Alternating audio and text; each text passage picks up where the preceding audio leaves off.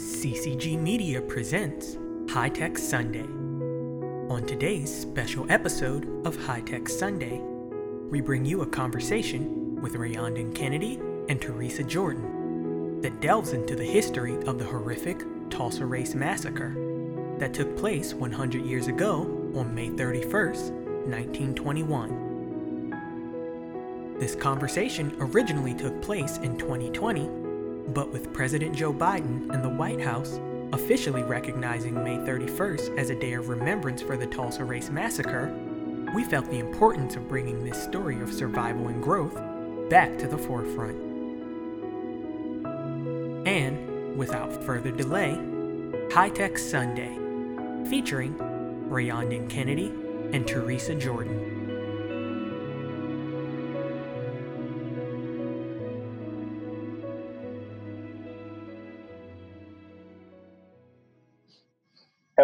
Everybody. My name is Rihanna Kennedy, and I am sitting here with Tulsa historian Miss Teresa Jordan. Miss Teresa, how are you doing?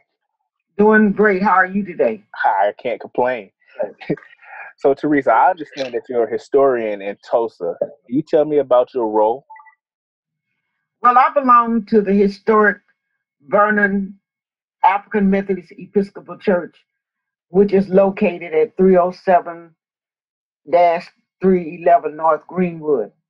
Uh, it was founded in 1905. It was destroyed during the 1921 race riot. It's as I, I want to make sure that I say this plainly and get it correct. Mm-hmm. Greenwood, a lot of people talk about Greenwood because that's the name of a street. But Greenwood was a community and that whole commu- community was bombed. But as far as the street itself, it is the only structure that's still there that was there during the 1921 race riot on the Greenwood Street. Mm-hmm. There are other buildings in that Greenwood district. I was born into that church. I go back six generations starting with my uh, grandmother all the way down to some of our great grandchildren are members of that church. I know a lot of history. I'm 73 years old. So basically, I've been at that church for maybe, I'm going to say five years, and that's being generous. The times that I was in Germany or in other countries or different places with my children or grandchildren. Other than that, that's been my home. Mm-hmm. That's where I was raised. That's who we are. I want people to know that Vernon AME Church is the building that our church was housed in. And it, and it, and it was a family church, connected church, it was like a village being raised by a village. Mm-hmm. And that legacy is, I don't want people to just remember the greatness of Vernon or uh, Wall Street was not the 1921 race riot. It didn't start with it. The history did not end with it. It is just something that happened to us. Mm-hmm. The greatness was already there we were already a thriving community, had our own businesses. Um, we were known all over the world for the success of a black community. So I don't want the young people to think that this is what we're all about. This is what we're known for. Mm-hmm. Not. We've had uh, in this church alone, within those 73 years that I belong, uh, there was a minister by the name of Ben H. Hill. Uh, Reverend Ben H. Hill came to Vernon. I was born in 1946, he came in 1949.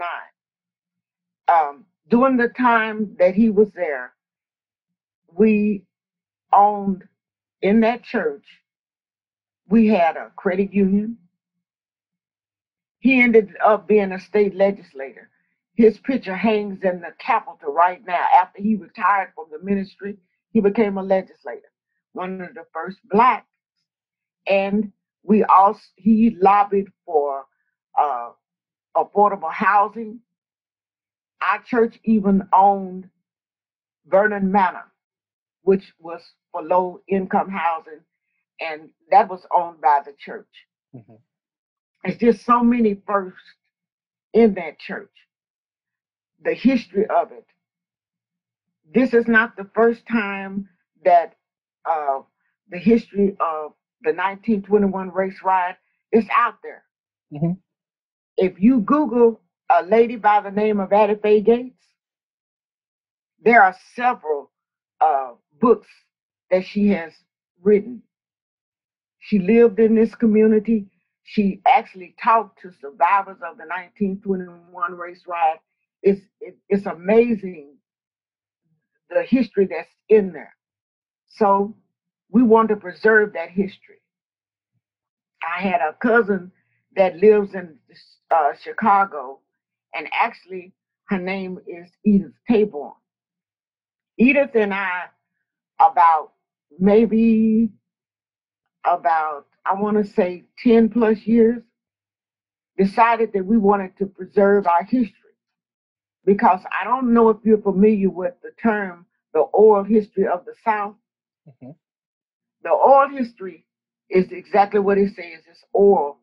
And it's a lot of things in there that you would know, but you wouldn't find it written in a book. It That's how that's how most stories were told back then. You know, through word of mouth. And and you didn't tell it to everybody. And there were different reasons why you didn't tell it to everybody. Some of the people um, after the race riot, they left Oklahoma. Some of them were killed. There were mass graves, but there were also people that fought. A lot of people think that when the race riot took, uh, the massacre took place, that we just sit there and and it just happened and we didn't do anything about it. That's not true. Mhm. We had soldiers and uh, veterans that had guns, and there were a lot of white people that warned us of what was happening. Mhm. There was a lady that was a member of our church that was a survivor named Mrs. Bernice Sims. She is in the book. In the book that Miss Gates has, it, she interviewed these survivors that told their stories. One of the things that she told, and it's a story that many other uh, blacks during that time tell as well. The white people that her parents worked for came and warned them that there was going to be a, a massacre, a riot. That's what they use, and out of respect, I use that phrase riot. That um, they needed to get out. So they packed their bags and they left and went to another state until it was over. When they came back, of course, their homes had been bombed, but they didn't lose their lives. But you even had uh, white people that came and got the people that they worked uh, for them and took them to the quarters that they had on their property in order to keep them from dying. And even though it was segregated, as it wasn't segregation as we know it. That the segregation law came after that, but the law was that if a certain percentage of people moved into a neighborhood first, that the other race couldn't. But if it was stagnated, then you found that there were black white people living among the blacks in the Greenwood district as well. A lot of people did not die because of that. Because when the uh, rioters or looters or whatever you want to call them showed up and they were told, no, this is my house and I'm white, Mm. they passed that house by. And because of that, a lot of black people did not get killed because they were in those homes Mhm. And sheltered. And so it was many reasons why you didn't talk and tell because first of all, if you just had some that devastating to happen to you. No one told you if there was going to be a second round hmm coming, so people didn't talk about it. At the Mount Zion Baptist Church, they set it on fire. If you go and Google the riot, you'll see their church burning. Uh, it took them three times to go in there to set it on fire because the people that came in there to do it, the way it was situated, they saw them coming and they shot back and defended themselves and killed a lot of people. Of course, you in fear of your life. You don't want to kill anybody, yeah, I killed a bunch of white people when they came in there, they tried to destroy us. And so for va- various reasons, people didn't talk about it. Then you had a lot of, like I said, a lot of white people that helped. They didn't want to talk about it. If they talked about it, their lives were in danger because they would kill them. You're not going to tell somebody, oh, I went in and I went back and I helped those black people, colored people, whatever we were that day, hmm that time they called us. And um, so, but we were taught. It, it hurts me when I hear people say, I, I never heard about it. Mhm. Now you have little children coming that are young enough to be my grandchildren or great grandchildren saying, Oh, yes, we were. We were taught about it. Mrs. Watkins and Mr. Freeman taught us about it in elementary school. Mr. Freeman and Mrs. Watkins were members of my church. Now, I feel really good to find out that they did teach it, but you just didn't go, you didn't have the internet. You didn't have that mentality that you have to tell everything that you do. Well, You Teresa, I, I, I can say that I actually I I didn't learn about Black Wall Street or the Tulsa riots. Probably it was probably about a good maybe five six years ago because I know um, you know I've I've done several articles uh, uh, and I've I've learned uh, a lot about it once I knew that you know this event took place. But I also learned that the government once this happened tried to bury bury this history. They tried to act like it didn't happen. I know they underreported deaths, uh, and I know that they were afraid that if word got out that this massacre took place and they burned down this this uh, this uh, uh, thriving city, that it would stop people from coming because what was I think it was oil or gold at that time, the gold rush or the oil rush. But Um, it shouldn't have stopped them from coming because of the location and it was it was in a box. Mhm. You understand? It was in a box. But the good thing about uh they were trying to keep us from rebuilding. right. but it backfired on them because the brickyard and the businesses that they had that where they would come in order to rebuild, it was in Greenwood district. And at first they were trying to keep us from rebuilding until they realized that they had to come there to get the stuff that they needed to rebuild. Mhm. Of course, most of your labor and your work was done by blacks. So that caused them to uh, rethink that we're going to stop you from building because it was in our community. I can tell you about Vernon. Vernon was rebuilt brick by brick. I have some of the documents and uh, uh, uh, bulletins or brochures that they put out where uh, five dollars back then was a lot of money. Mhm. Five dollars, ten dollars. Uh, different members of the church, different people in the community, they bought a brick. So brick by brick, they rebuilt that district.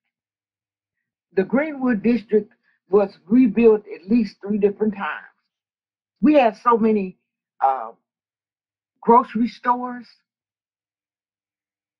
laundromats, everything we needed was in within that community.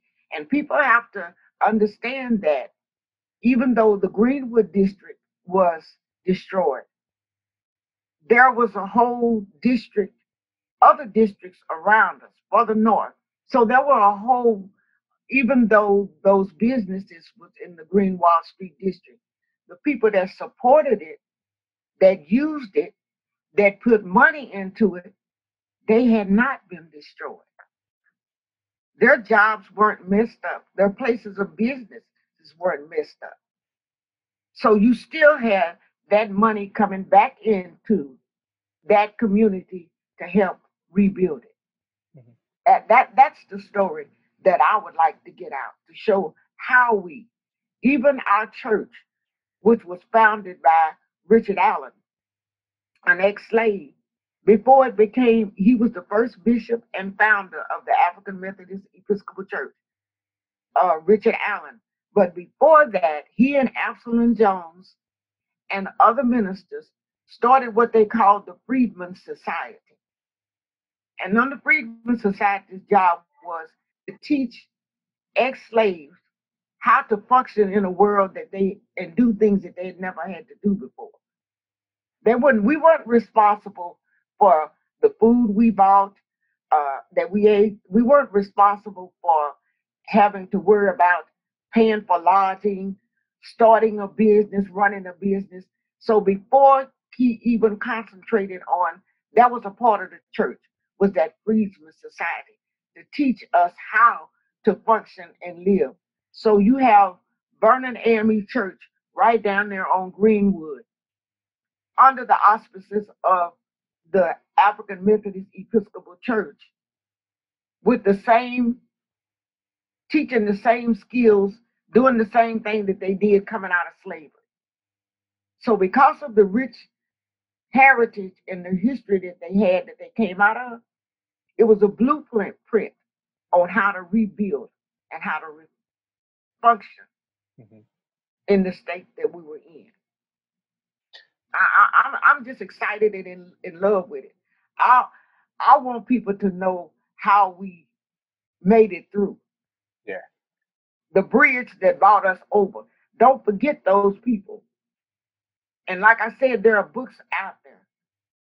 You this this lady ended up uh, being a historian, and, as a matter of fact, she was commissioned under President Bill Clinton to do everything that they're doing now, the research of the 1921 race right now. I don't know whether people didn't, a lot of people didn't just embrace it like they should, because see, a lot of people were still fearful.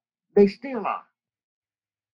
I talked to a lady that was going to help us to archive it, and one of the things that she warned us about is there are people that will give you interviews and don't get upset with them when they tell you you cannot publish this until I'm dead, or two years, or the information that I got came from people that says as long as I'm living, don't you tell it. One of the, the gentlemen that tells about the mass grave by the police officers showing him where a mass grave was, was told, you better not ever reveal any of this until I'm gone. And sure enough, when he died, they told about it. There was a newscaster that uh, he's he's white and he is also in her book, and he tells about how his father and they were told not to tell it because they feared for their life. It wasn't so much as a cover up because they had newspaper articles about it. Oklahoma City, uh, you can find those articles in the archives now where they talked about the the massacre of the race and I don't riot. And I don't know if you understand that there is a law, and if I'm not mistaken, that law is still on the book. You remember the Watts riots, right? Yes. And how they went into their own neighborhoods. Well, there is there was a federal law passed that if your neighborhood was destroyed by a riot, then your insurance company did not have to pay for it. so a lot of that was, um, and, and they called it a riot. And I, and I think this there's a lot to do with them trying to take that out of there.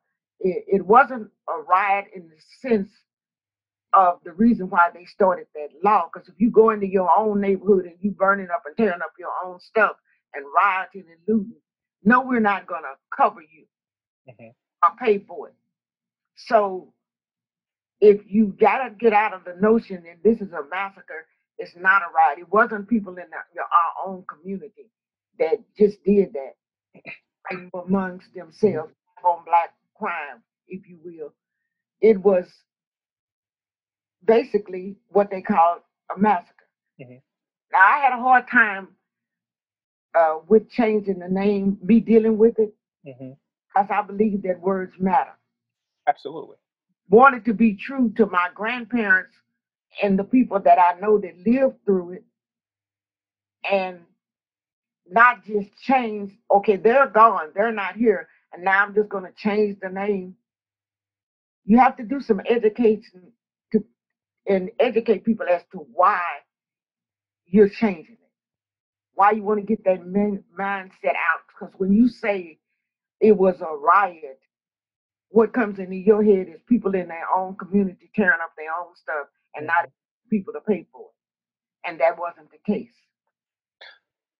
Teresa, I want to take a step back and, and, and talk about uh, uh, the massacre, right? Because like you like you said, they call it the the Tulsa race riots now, but it wasn't a riot. It was an all out uh, massacre, yeah. uh, slaughter, bombing. I know uh, they use uh, vintage World War One planes, and I think that might mm-hmm. still be, uh, unless you count 9/11, might be the the the only uh, air attack on U.S. soil in history today. Um, exactly. So I know I know it's a big deal, but uh, can you can you kind of I don't want to I don't want to make this uh, harp on this, but uh, can you kind of just walk us through uh, the events of of the massacre, and then we can talk about the the rebuilding and the restructuring and the legacy that that uh, Greenwood, Oklahoma, uh, has today. Sure. Um, there was a young gentleman by the name of Dick Rowland, and a young lady, a young girl by the name of Sarah Page. It is a part of the oral history and it it has been written as well that Dick Rowland and Sarah Page were friends. During that time, you could not, as a matter of fact, they were more than friends. There is, uh, I'm not going to call it a rumor because to me it belittles or benigns. Uh, it is a part of the his, oral history that Dick Rowland and Sarah Page actually dated. There are people that knew them both personally, and they're saying that there is a document that shows later on that they actually got married. Now, whether that's true or not, I don't know, but that's, like I said, it's a part of the old history, but it's definitely documented and, and, and told that they were friends, they knew each other where they were on an elevator together. And uh, a white lady, uh, someone saw them and started screaming. So you had all of this going on about them being together. They're not supposed to be going together, which people did, and it always caused a, a problem when they did. But um, the thing that really sparked off the the violence was that uh, when they went down to the courthouse and was fighting about getting Dick Rowland out of jail, there were some black soldiers or vet, veterans who had guns, and one of the uh, white people, white men down there, said, "Use the N word," and asked him, "What are you doing with that gun?" And he said, Well, I'm going to use it if I have to. And he told him, No, you're not going to use it today. They got into an argument, the, and they actually got into a tussle, and the gun went off and shot the white gentleman. And that's what really pushed it over the edge as far as them bombing and shooting. That that gave them the ammunition to do what they wanted to do. Or mm-hmm. that's what pushed it. Because you know, it was no right or wrong for a black man to shoot a white man, regardless. Mm-hmm. Back in the day, you know, the mindset. If somebody sit there and saw it and was bold enough to speak out against it, it would still be hard for you to get a conviction. Even if they find them guilty, they may still may not have done anything to them. But because of that incident, that just sent the whole thing off into the big, it just escalated into this big massacre. Mm-hmm. Where they organized, and you know, of course, uh, I know you did the, play the little game where you sit in a circle and you whisper it in somebody's ear. Mm-hmm. By the time it got back around you, it was nothing like well, you can imagine. It's called telephone. Yeah. Exactly. You can imagine what happened. And that's exactly what happened. Mm-hmm. By the time the truth came out, the damage was done. Yeah. And just like right now, when you watch the people at the Juneteenth and they asked them why were they down there, everybody had a different reason. Mm-hmm. Some people didn't even know why they were down there, but they had been just souped up. Mm-hmm. You know, they, they came for good reasons. They, eh, in their mind, that's their story, and they stuck to it. Eh, you know, it was a good reason, but uh, that's basically what happened. That yeah. escalated into the to the bombing, and also the company that uh, I can't think of the name of it right off, but the company that owned those planes, they did it. Mm-hmm. It's in existence. So you can imagine the fear of people. You just get mad, and the people that own it today, they weren't even born then. They weren't even thought about then. You know, you don't know uh, who they're related to. You don't know what they stand for. Mm-hmm. But you can better believe that they're they're right. They have a good reason to be fearful of people walking around talking about this is the company that owned those planes that mm-hmm. came to bomb you. People are not even thinking. I had a a young lady ask me why why people just now waiting to say something. They didn't say anything long time ago. that's not true. So I let her tell her what she felt about it. And then I waited two or three days and then I, I, I said, I want to share something with you. The lady that you said, why are you speaking up now? She's 20 something years old. She wasn't even spoke of, less known. She had a voice where she could speak out. She wasn't even born. She wasn't even thought about. Mm-hmm. You know, I asked them, um, my grandmother was a slave my godmother, the minister that I was telling you about, she's from Georgia. She's good friends to and grew up with uh, her brothers and sisters then with President Jimmy Carter.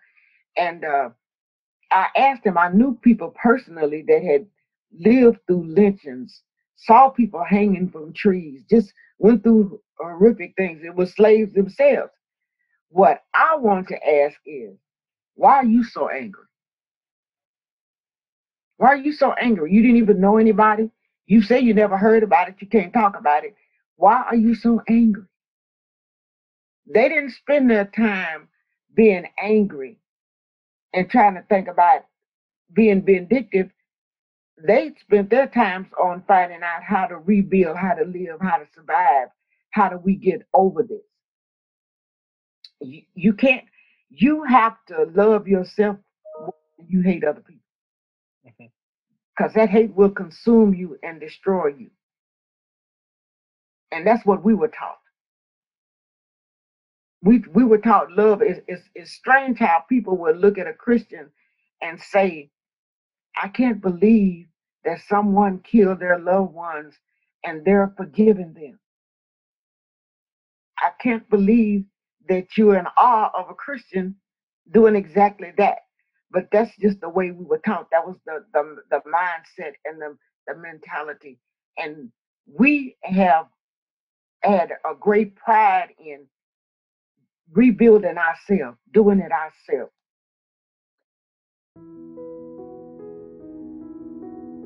You're listening to High Tech Sunday, featuring Rayondon Kennedy and Teresa Jordan.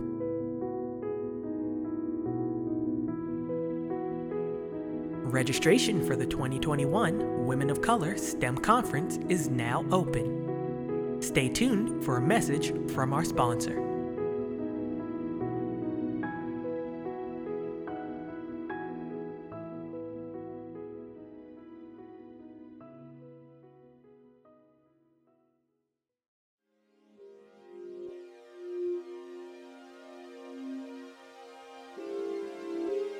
Running from October 7th through the 9th, 2021, don't miss out on the upcoming Women of Color STEM Conference. Since 1995, the Women of Color STEM Conference has been the premier forum of choice for recognizing the significant contributions by women in STEM fields. General registration opens on April 30th, 2021. Don't miss out on the opportunity to meet and learn from executives who are committed to the advancement of women in the workplace. Again, general registration opens on April 30th, 2021. We hope to see you there. Please visit www.womenofcolor.net for more information.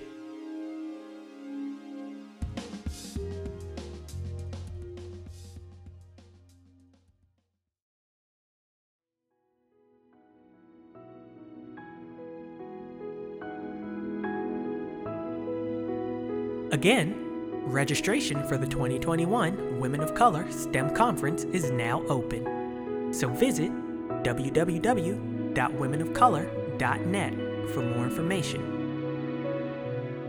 Now, back to the show.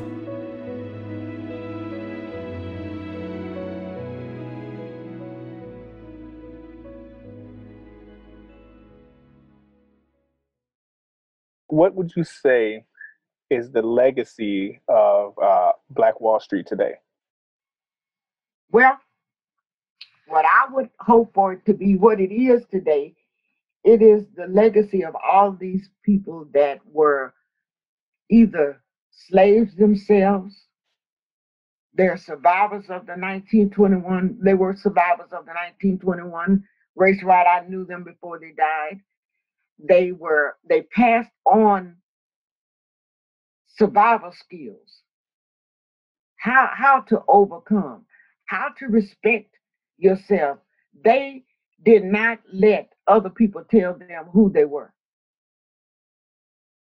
You you you see people jumping up every day and and you see people that don't look like them. They don't look like us and they'll tell us who our leaders are, what we stand for. They've got people so confused. You know, we we we have a black man that's intelligent, that's a doctor, that stood up on national TV and made the statement that slaves came over here on a slave ship looking for a better life. Seriously? You got to put me in chains and in bondage and beat me and I'm and I volunteered to come over here looking for a better life. They didn't let that happen they, they when you were born, when you were a baby, they they taught you, and the root of that was that church. And it's so many, it was so many churches on Greenwood, all you different nationalities, uh, different uh, denominations, and they taught you and told you what your worth was. You you didn't hear people back then say we didn't know. Nobody told us it hurts my heart when I hear somebody say they didn't know black people were in the Bible w- with all the maps that's in the Bible with the Tigris, with the Nile River. You didn't know. That? You know, you was waiting on somebody to come and tell you. Come on. And, and everybody wants to say, forget about the past. There's nothing new. There's nothing that has happened that has not happened before. But if you forget, you're going to be destined to repeat it. Mm-hmm. Our legacy is a rich legacy.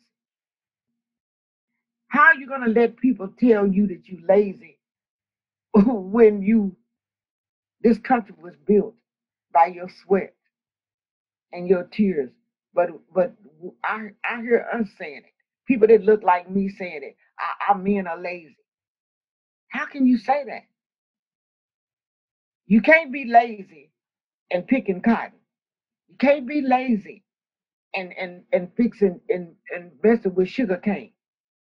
You can die from that stuff. It can be very dangerous, and you have to be very alert. You you have a, a White House that was built by slaves. I, I just think that we have a legacy, and we need to tap back into it. Mm-hmm. go back. We have raggedy books But a raggedy book still has a lesson in it. We just need to go back to our basics. And that legacy, to me, is just a blueprint of how it can be, how you can do, how you can how you can succeed, how you can survive, how you can overcome. We are not victims. Look at it, the legacy of Greenwood as a roadmap to success, because that's what it is. We have survived uh, uh, a depression, a massacre, the Dust Bowl, economic distress. People left. Uh, a lot of people left and went to California and Chicago looking for jobs and found them and was very successful. During the Depression, that, that the history, a lot of things that you find out that uh, I call it being in the valley. Every time that in the Bible, when you talk about like Daniel in the lion's den, see, people talk about the bad stuff that happened. They don't talk about the miracles that come out of it. Mm-hmm. And, and that's what they need to look at. Look at what we did. Look at what we can do. Look at the the scientific, the mathematics, the engineering. Look at it's awesome. It, it's it's not. If you look at most of the children that have been acknowledged and accepted into all of the major colleges were children of color, and they earned it. Look at Greenwood Look at what it went through. Look at what it's going through. It does not define who you are. You define what it is. I was about to say, I'm glad you said uh, a part of the legacy uh, of Greenwood, of Black Wall Street, uh, or whatever you want to call it. Um, i was glad you said it's a legacy of of success. Because, uh, like I said, I probably learned about uh, Tulsa Greenwood probably like six to eight years ago, somewhere around there, for the first time. And I like to think I'm I'm, I'm probably I like to think I'm I'm well versed in my Black history. You know, I sought it out. It wasn't really taught in schools like that, but we but my parents made sure you know we knew who we were, who we came from. Uh, and I've never heard about Black Wall Street until then. I was a little shocked myself. I felt bad. I thought I missed something. uh, yeah, no, don't don't feel bad though. Yeah, don't feel bad. And and I and part of me being 73 years old is See, because I lived through that. Mm-hmm. And so, of course, we knew, but everything was different back then. Mm-hmm. First of all, when what what was talked about in your house stayed in your house.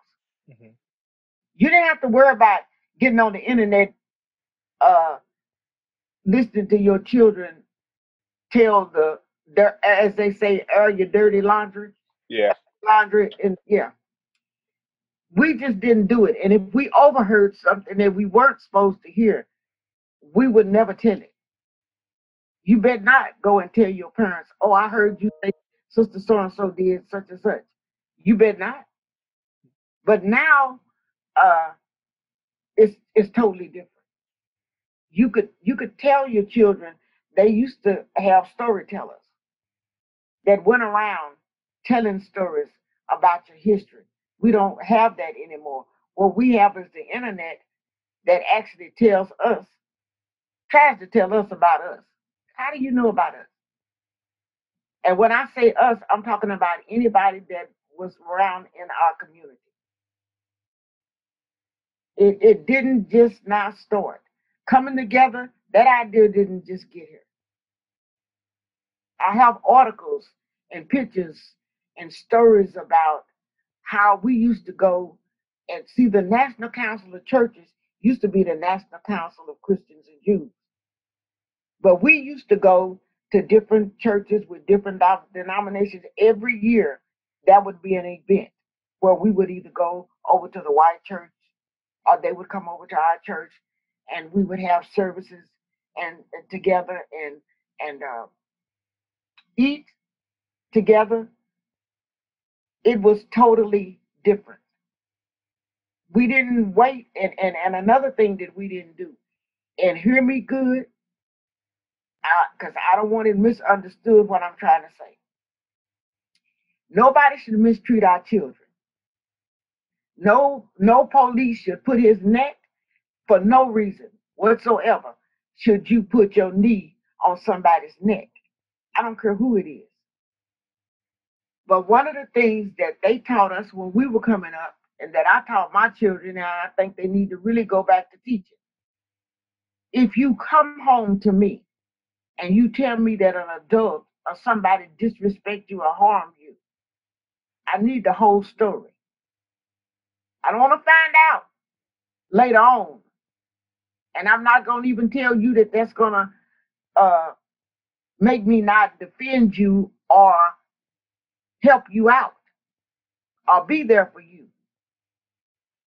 But how you respond to the wrongness that somebody else does, a lot of times will, it has a bearing on the outcome and what people think about it.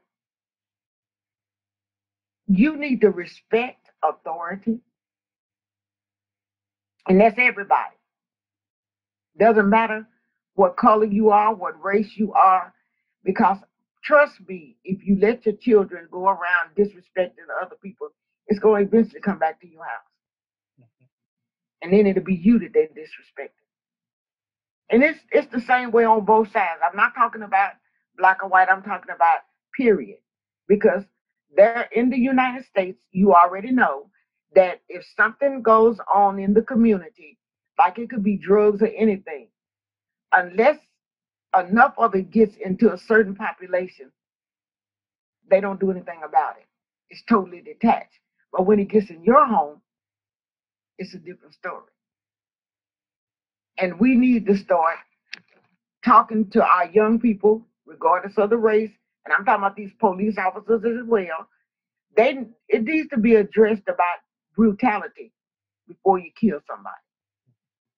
It needs to be uh, laws need to be passed, legislation needs to be passed, the system needs to be changed. And and see, you give somebody the authority to kill somebody, and then you want to fight to have them prosecuted when they already have that protection. I just I just have to feel like I'm in fear of you. I just think you might shoot me. You running away from me with my back to you, and I'm gonna shoot you in the back. See, all of that needs to be uh, uh, uh, discussed and handled, not after they've killed your child, but before it gets to that point. You need to take it off the table that it's okay for you to even do that, period. Mm-hmm. Regardless of the color, the race. And we need to have respect for the laws.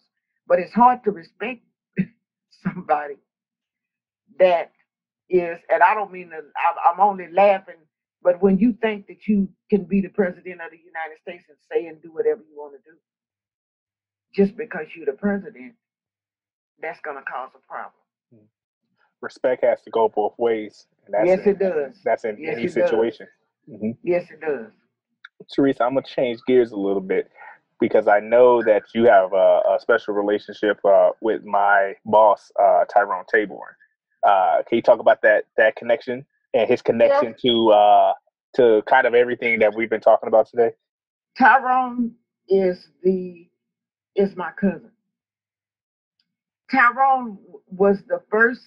My, my mother, you might as well say that was her first grandchild, even though it wasn't her grandchild; it was her cousin they would come down to visit us from Chicago, uh, and that's part of our oral history as well. They would come down from Chicago to visit, and Ty was a baby. Um, from the time he was, even when his mother carried him, they, she came down and visited. But before then, like spring break, they would have spring break in Chicago. She would come to visit. But we, he was the first baby in our family. You know, like people say now, oh, this is the first grandchild. Mm-hmm. It was the first baby because there was a gap between my age and his age, and then even above that there are people or cousins and stuff that's older than I am. But when Ty and Lucy them would come to town, it was like Santa Claus coming for Christmas. I mean, you can't imagine how excited somebody would be to see a baby. The babies are coming. They the babies are coming. Tyrone loved cowboy boots. and he had these big curly locks. So every time he would come, even the people at church, even the people in the neighborhood or the people that knew us, uh, when, when the little cowboy coming to town? When is the little cowboy coming to town? And uh, he was just our baby. We loved him. We still love him to this day. When is Tyrone? When you talk about the first grandchild, you're talking about Tyrone. Tyrone and Lucille. But uh and he loved to ride around with my stepfather. Would come and get him. They'd just be out in the yard and all of a sudden they'd just disappear. Everybody was looking for where's Tyrone? Everybody knew him. Everybody in Tulsa knew him. They knew when he came to town. And um Ty would just get in the get in the car with my stepfather and go. And his they like uh, donuts and milk. And so we didn't we couldn't have a lot of sweets when we were coming up. We we weren't even allowed to uh, eat a lot of candy. I mean, that was just really a treat. So I decided I'm gonna be big. If these little kids, Tyrone them were sitting around eat buying them uh, donuts and milk. So I bought a quart of milk and a dozen of donuts. I can't stand donuts to this day because I got so sick from I'm gonna keep up with the little kids. what Ty's eating. And I just got carried away with the donuts and the and the um the uh milk. But also in church. In our church, the babies, we baptize babies in our church. Babies are very special. We honor and we celebrate babies. So when Ty would come, they lived with us for a while. And they were and, and he was actually a member of Vernon AME Church, as they call it now, historical Vernon. Mm-hmm. And that's the church that we were talking about earlier that burned that's down. That's the church we were talking about earlier. He actually was a member there. Your mom them uh, came and brought him to church. He was one of the babies of the church, and like I said, they they uh, we celebrated children. We celebrated with them. We celebrated every milestone that they had. And if, if he was here doing Easter, he had a speech. If he was here during Christmas, he had a speech. And and he was a part of everything and connected to uh, you know, what was going on in the church. Everybody knew it, like I said, it was if it was my mother's grandchild, the way that, that they would do, you know. Mm-hmm. Uh, where's the little cowboy? But he loved. It didn't matter whether he had on a pair of shorts or he had on a pair of jeans. He had those cowboy. You can you could not separate him from those cowboy boots. And I don't know whether he loved coming to Oklahoma because you know there was a time when everybody just thought if you go to Oklahoma, all you're gonna see is cowboys in India. Mm-hmm. But he was so excited he would not come down here without those cowboy boots. He's not gonna let his mama take him nowhere. Ty had on those on Sundays. He had on his cowboy boots. He was the he was the American cowboy, you know. But he he was he was such a loving and uh, uh, uh caring, respectful child, I, I'm, I'm not surprised that he his life has taken the course that it, he has. His compassion toward people, how he and his respect for women and people. Period, all races. He, that's just that was a part of his legacy. That's that that that uh, my mother and my grandmother would be so proud because that was, like I said, that was my mama's baby, Tyrone. Tyrone came to town. I don't, you, you, I don't know nobody else's name. Tyrone and Lucille, because um, there's a I think there's a gap between uh, their age. Well, there's some older ones and some younger ones. Mm-hmm. And uh, his mom loved coming, even when she was a kid, coming on spring break, and she continued that when she had her her children. And I'm so glad that he turned out the way he did because I'm I'm gonna be honest, there's a whole lot of successful people that started out at Vernon AME Church in his and on as a in Black the Black Wall Street experience mm. they had. And and when you see him branch out like he's branched out, and he can even though you don't hear them talking about or bragging about, but if you live through it and you knew them then and you watch the, their progress, you can see the influence of that and the history and the legacy that was handed down from those people uh, flow over into their life and it's handed down. The idea of getting an education, the importance of uh, being educated, the importance of uh, making an impact on your community, no matter where you live, no matter where they went, they did it. Now, uh, even a part of our history in our family is that we don't forget the bridge that brought us over. There's so many different lessons that we learned, and he has been taught. He is a multi-racial, racial, multicultural background, and um, a lot of people don't understand that when they talk about people passing. A part of our history, oral history, is we. My grandmother has a sister that, according to the oral history, actually owned the first black store. And like I said, that's oral history. And that uh, there was uh, bombed during the riot and they left here. But when they left, they passed for white. Now, the reason I'm talking about them passing white for white, because the more friends that I talk to and the more things that we talk, there's a story about um, Tyrone's mother will tell you uh, that when every year the older people in our family would get together and go on a have a reunion. Now we didn't quite understand why we couldn't go to the reunion. We knew that there were people that had passed for white, and so we just uh, assumed that they didn't want us to know who they were. And later on, Ty's mother, uh, ex- we were talking, and they were talking about the lady that they used to go to work with her mom when she would go to work these white people's house and they would have children, they would all play together and have a good time. Well, it wasn't until her children were actually maybe teenagers before she found out that these white people, quote unquote, were not just people that her mom worked for, it was actually their relatives.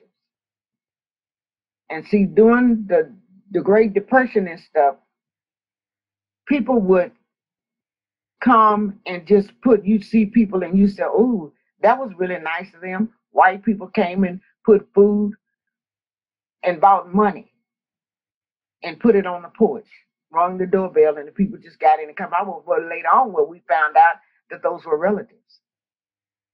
They did not pass for white to get away from their family uh, to denounce their blackness. They did it the way you see a lot of other cultures, like the Mexican cultures, the African cultures. You see people from India do it, they'll come and they will make it successful. They will become successful, but they used the money and the success to help the family it just so happened that they were light enough to where they could pass and they could do it. Mm-hmm. So we found out later on why the reunion, why only certain people could go and it and it and it stayed that way as far as the reunion came. Even when when uh, at the end of segregation, even when your whole family knew that group of people, that's just something that they did together. Mm-hmm.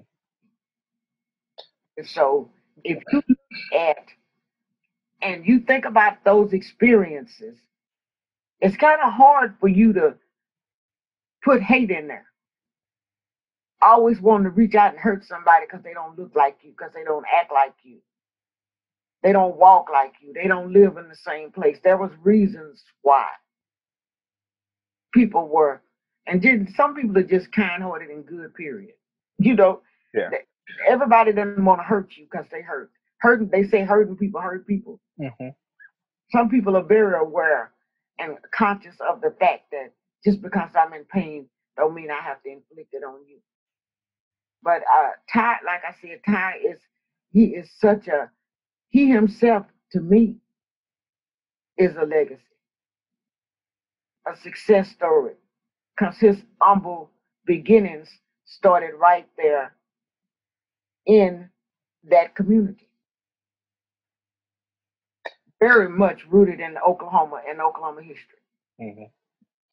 And Teresa, I can tell you, uh, I just had my eight year work anniversary here, uh, working for Tyrone uh, on June 5th. And I can tell you, he mm. still has a speech for every occasion, every moment. it's like he just pulls them out of his pocket. I got it unrehearsed and just right on point whenever whenever you need it.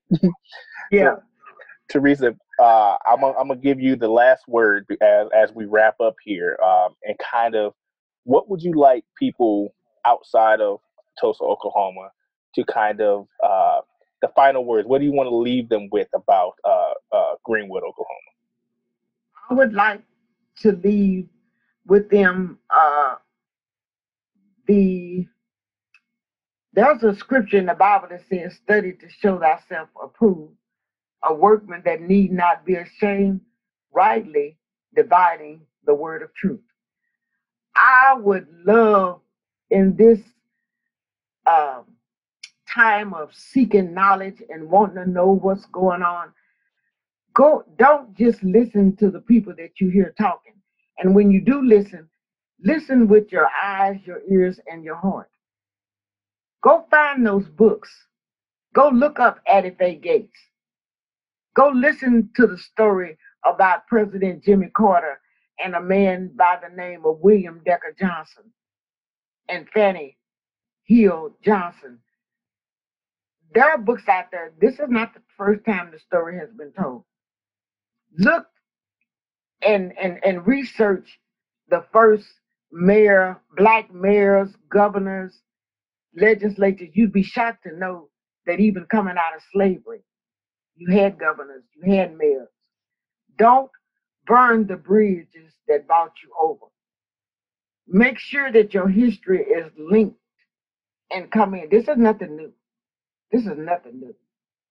It, you will be so amazed at a lady that lived to be a hundred and some years old. That was Mrs. Fannie Johnson Hill, who is the lady that was uh, the delegate to the to the uh, Democratic convention under President Jimmy Carter. Mm-hmm. This lady was 101 years old when she died.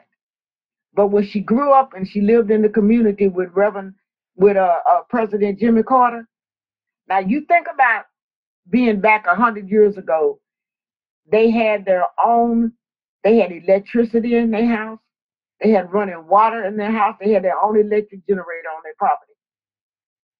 Way back then if if a little girl by the name of Phyllis Wheatley can come over here on a slave ship and entertain presidents and do the things that she did, what excuse can you give yourself of not succeeding?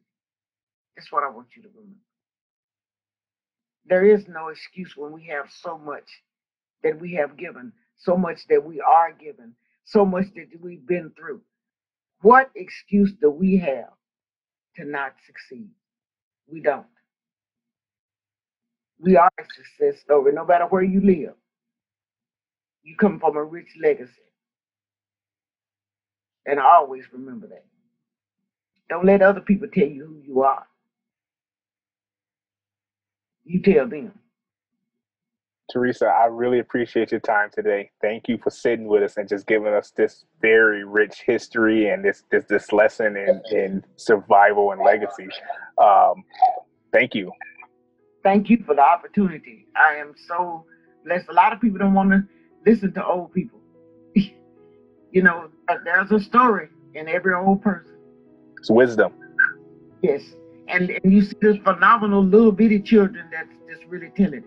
Yeah. And, and, and this is just continuing the oral history that we talked about this entire this entire conversation.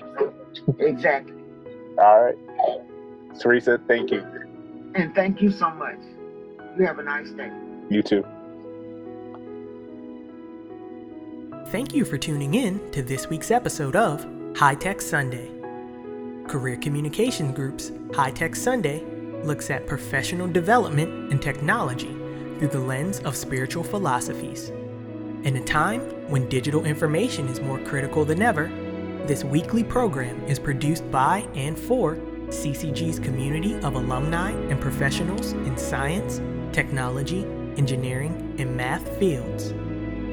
The community runs from national thought leaders to aspiring students, and this weekly series aims to bring a concentrated discussion around technological advancements and achievements based on universal moral principles. The one hour podcast will be streamed every Sunday. The podcast can be accessed through the BEYA Facebook page, Women of Color Facebook page, and CCG YouTube page, in addition to Apple Podcasts, Google Podcasts, Podbean, and Spotify. Please join us next time.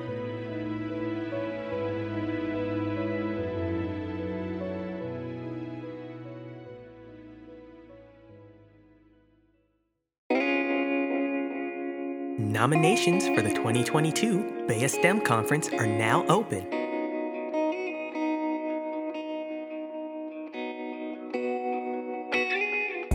Do you have someone in your organization who goes above and beyond? Nominate them for a 2022 BEYA STEM Conference Award. Please visit www.ccgheroes.com for more details on our nomination process. All peer reviewed nominations are due on August 31st, 2021. All Outstanding Achievement Award nominations are due on October 1st, 2021. Again, please visit www.ccgheroes.com for more details on our nomination process.